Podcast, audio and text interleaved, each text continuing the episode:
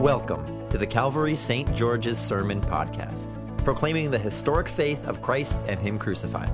These podcasts are recorded and produced by the parish of Calvary St. George's in the city of New York. For more information about our ministries, head to calvarystgeorges.org. This is offensive to our ears as well. We want a God who operates like our world leaders. I mean, how many times it makes my stomach sick every time I see a politician, whether they're on the left or the right, invoke God as a means to their end. Should make you sick too. But this is the way we think. We want a winner. Chicken dinner. We want someone who's powerful, glorious. And in fairness to Peter, Everything they had seen so far pointed to this reality with all of the miracles. We don't want a man of sorrows, as the prophet Isaiah saw. Blessed Peter knows what's going on with God and how God should operate. Just like you and me, of course. We know how God should operate. And so he begins to rebuke Jesus. Can you believe it? The Greek translation of rebuke here, the image is of like a mother chiding her six year old obstinate child. Heaven forbid, Lord. This must never happen to you. Jesus, you need to operate the way we operate. Jesus, you are the means to my end. You are the means to a glorious and amazing life, your best life now, my purpose driven life, where everything will work out for us, where everything's going to work out for me. Isn't it interesting that this conversation is taking place surrounded by idols? Because Jesus, the Jesus who's a means to your end, the Jesus who brings glory without first a cross is no different than the dead idols that surround the disciples currently. And this is my first point. There's an old Roman saying, which Peter obviously understood what happens to the master happens to his servants. So, of course, when Peter hears the Christ, the Son of the living God, is going to be handed over to the priests and killed, Far be it from you, Lord. This shall never happen to you. And it's in this moment that Peter goes from A plus to get behind me, Satan. Because any understanding of Jesus that doesn't come with the cross is no Jesus at all. Deep down, Peter, just like all of us, believes that God works exactly like the world. Good things should happen to good people, bad things should happen to bad people, and if you hang out with Jesus long enough, or if you just basically do the right things, everything should magically work out. How's that working for you? As Luther articulated in 1518 in what became known as his Heidelberg Disputation, God achieves his intended purposes by doing the exact opposite of that which the human might expect. Luther said that the supreme example of this is the cross itself. God triumphs over sin and evil by allowing sin and evil to triumph over him. His real strength is demonstrated in weakness. This is quoting St. Paul. God demonstrates his strength and weakness, his wisdom and foolishness. Although I get it, I'm with Peter personally. None of us wants to be rejected, do we? Nobody really wants to die. That's why you don't know when you're going to die. The science has already proven this. They're like, live every day as if it's your last day. If you knew it was your last day, science says that you'd probably be curled in a ball freaking out. This is true. Nobody wants to die. And hence, life becomes this constant struggle of control between us and God and us and our neighbor. Life becomes this struggle between how we think God should operate and how God actually operates. Several years ago, I never got an invite back, but uh, several years ago I got invited to preach at a chapel service for the Atlanta Falcons. right before they played the New York Giants. And um, I, am a Jets fan, but I'm a, I'm a huge New York City fan, period. And so I opened up my talk by saying, hey, everybody, Jesus really loves losers. And so no wonder I wasn't invited back, because they didn't laugh at all. And I could tell in that moment everything hit like a lead balloon. Well, after the service, one of the players came up to me, big guy, and he wanted a prayer. And he began by telling me his life story. And he told me that his father was his Pop Warner football coach. And then his father became his high school football coach. And that from a young age, him and his father would pray.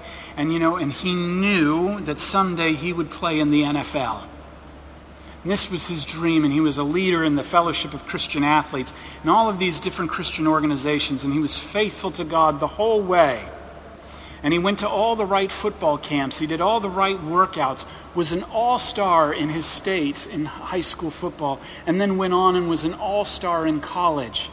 And although he wasn't drafted, through sheer grit and determination, he made it to the Falcons' special teams. It seemed like everything had come into place.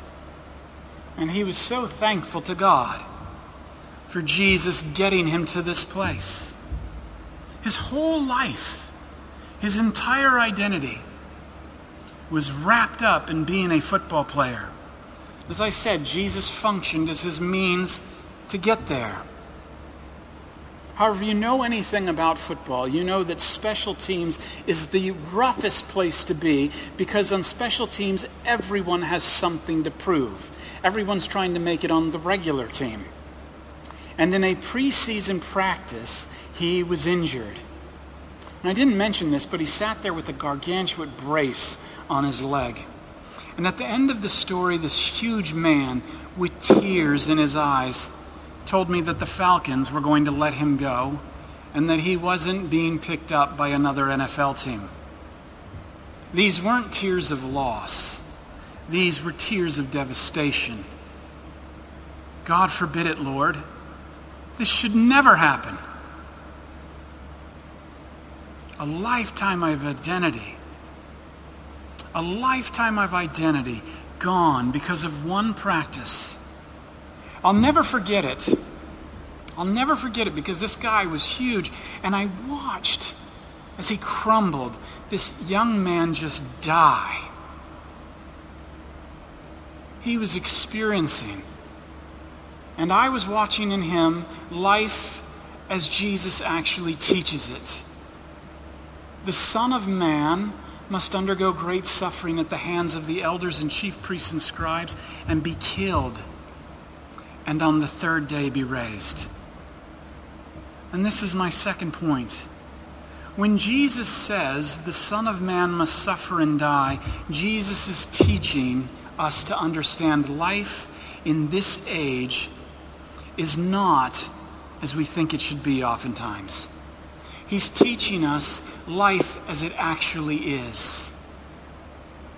And that in this age, more often than not, life is defined not by our victories, but by our defeats.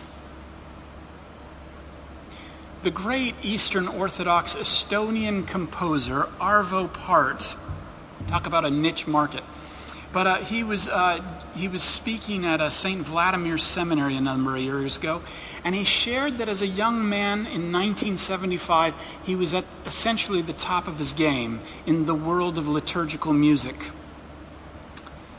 And he shared that in that moment, his soul was also completely dry and suffering from a long bout of writer's block.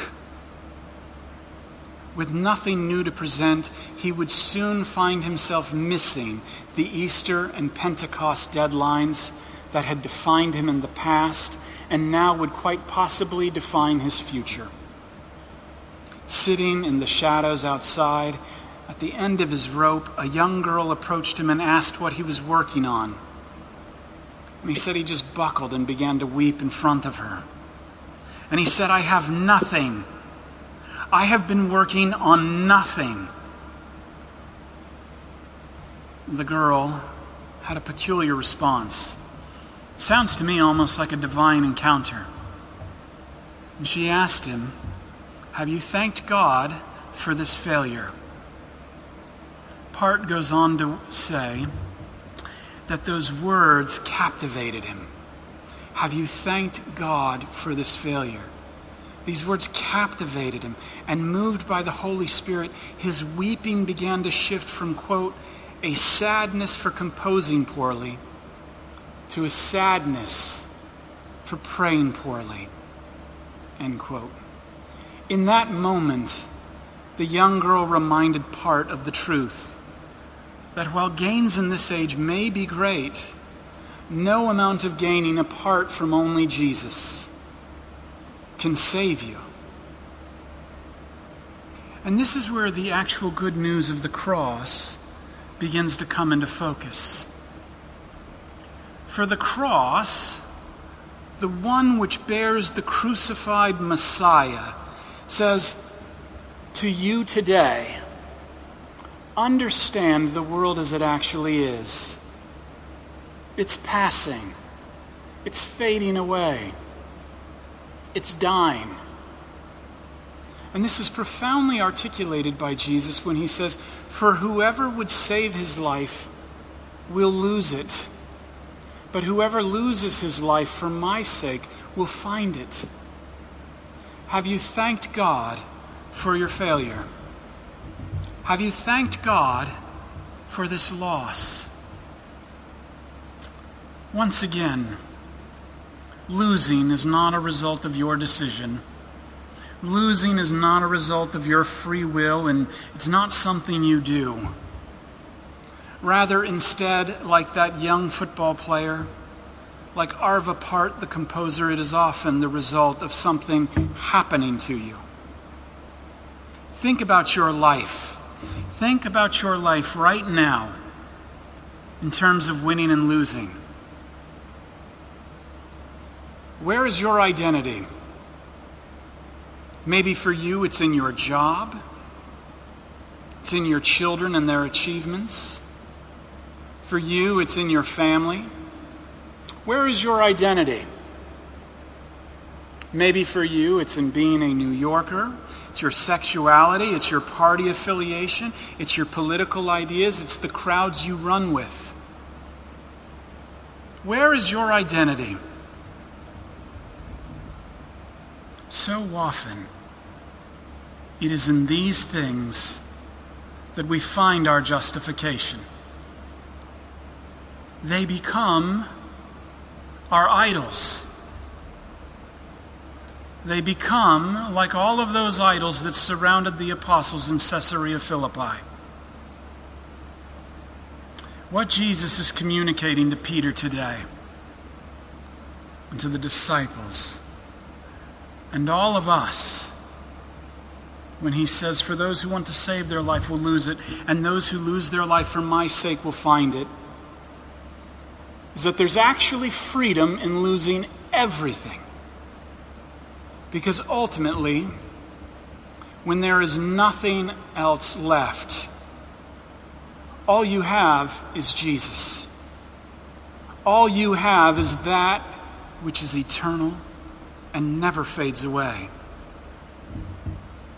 And this ultimately is the content of our confession. This is what we believe. Real life has nothing to do with success in human terms, but rather, like our Lord, has to do with loss. So that we might be pulled up outside of ourselves and actually begin to taste eternal life. Jesus on the cross, the rejected, suffering, and dying God, tells us that oftentimes it's when we lose. We win. We win everything. And this is my third point, and this is the content of our confession. You are the Christ, the Son of the living God. What we are saying is that because Jesus was raised on the third day and now lives and reigns in glory, the cross enables you to face your losses with all confidence. because now his merit and his victory over death define you. That's why we walk through red doors. Did you know that? It wasn't a color scheme. It symbolizes the blood of Jesus and that we are a new people who've come through the blood of Christ, identified with Him alone. And identified with Jesus and Him alone in an eternal sense. You've already gained everything. And as you come forward to this table and you receive these tokens of the new covenant bread that is His body and wine that is His blood taste and see and know that the Lord is good and know that you, by virtue of your baptism, have already received His grace, His mercy, and His righteousness. Nothing in my hands I bring, simply to thy cross I cling. Blessed are you, dear baptized Christian, for flesh and blood did not reveal this to you, but my Father in heaven. In Jesus' name, amen. Thank you for listening to our sermon podcast, produced and recorded at the parish of Calvary St. George's in the city of New York. If you feel led to support the continuing ministry of our parish, we would really appreciate it. You can make a one-time or recurring gift by going to calvarystgeorges.org slash give. Thank you for your support.